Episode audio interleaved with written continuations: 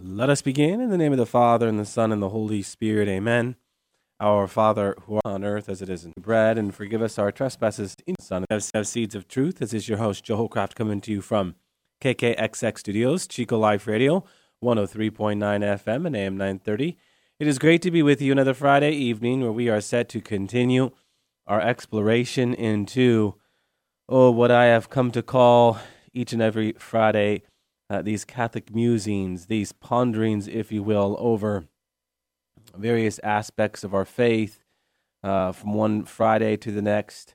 I do uh, engage your question and or questions. This Friday, what I have set out to do is offer you another musing, of course, and one that has us going back a little bit in time. Uh, on May 29th in 1874, in the humble borough of Kensington, London, England. A man was born to us that would, I think, forever change the way we look at words, huh? In commemoration of this great man that I've been made to think about a lot over the past few weeks, 145 years later, I find myself compelled to share a few words about this man that often leaves us speechless, and this man is Gilbert Keith Chesterton otherwise known, of course, as G.K. Chesterton.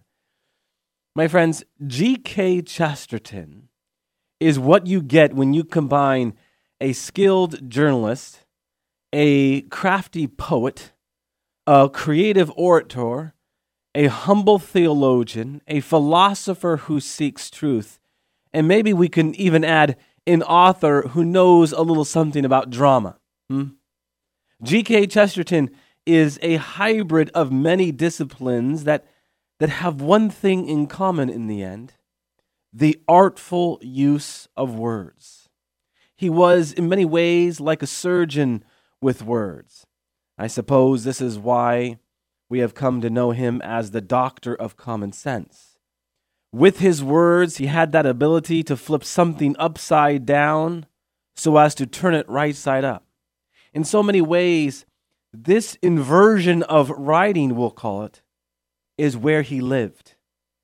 He lived, to coin his own phrase, in that tension of paradox. Incidentally, it is to remember that the word paradox comes from a Greek word that means contrary to expectation. Or we can also define it as a statement that is seemingly absurd, yet really true. Putting it another way, a paradoxical view is a way of seeing something by looking at it from an unconventional vantage point. As a Christian, I think we could say Mr. Chesterton understood well that there was no greater arena for this paradox we speak of than that of Christianity.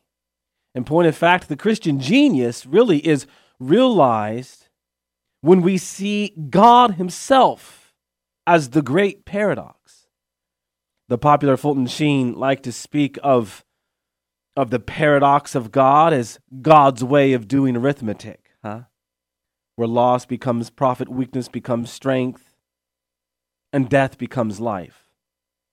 Indeed, the tension of paradox is found in the mathematics of God, and maybe what we might also call the spiritual physics of God.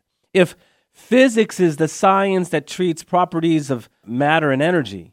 Then spiritual physics is the spiritual science that deals with how God moves in the world and in the heart of man.